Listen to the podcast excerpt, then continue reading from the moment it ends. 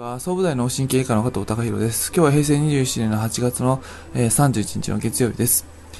えー外来させていただいてて、まあ、ちらほら、あの、就学前、あの、まあ、小学校入る前の子供さんで、えーなんか最近ちょっと、あの、頭が痛い、うん、ってよく言うんですよ。で、幼稚園でも痛痛がっててっていうことで、本当に痛いのかどうか、精神的なもんじゃないですかっていうふうにあのお母さんは言ったり、えー毎日毎日頭が痛くて、えーちょっと心配なんですよっていう方、あのー結構あの時々、えー LINE されるんですが、えーまあその神奈川っていう、まあ、都会で住んでて、えーまあちょっとそのお母さんのが例えばその5歳だった頃とえー今の5歳児が、あの接している環境っていうのは極端に違う。特にその、うん、肩こり首こりにはすごいあの悪い環境に変わってきちゃってるんで、えーまあ、特に感受性が強いその、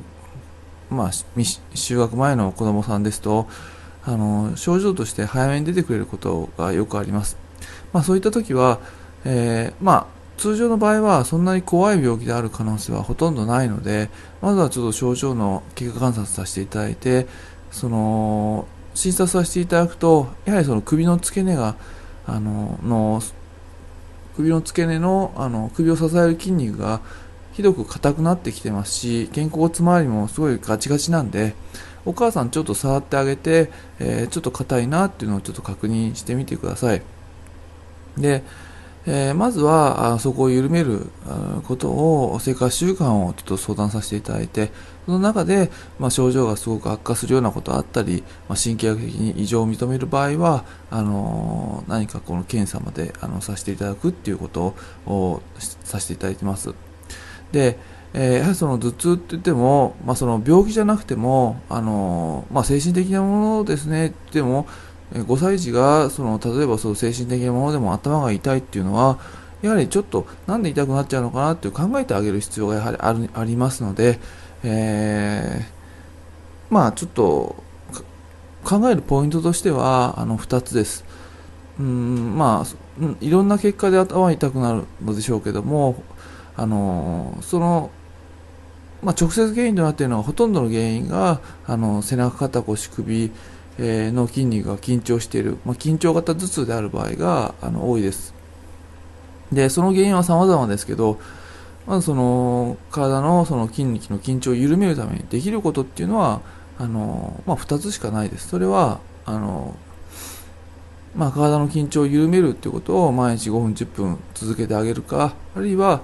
その生活習慣の中で、えーそういった緊張を強いられるようなことをちょっとちょっとでも少しずつちょっと減らしていく。例えばゲームだとかテレビだとか、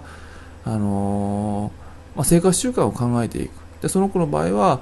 その睡眠時間がちょっとあの夜遅いお兄ちゃんに合わせて遅かったりとかしたのでそういった睡眠時間を今後ちょっと検討してみるっていうことをしてましたけども考え方としてはそういった肩こり首こりに悪いことを減らす。で肩こり首こりにいいことそういった運動を増やす。この2点しかできないのでそういったことをやっていく、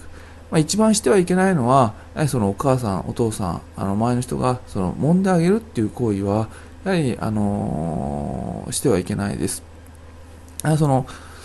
うんまあそういった一生その子の肩腰首を揉んであげるわけじゃないのであのその子の人生はこれから60年70年ありますからあのさらにこれから歩んでいかなきゃいけない道はもっと肩こり首こりに悪い環境なのでまずはその子自身であの生活の中で肩こり首こりを起こらないようなあの生活習慣をとあの教えてあげていくっていうことがあの必要なんじゃないかなと思います。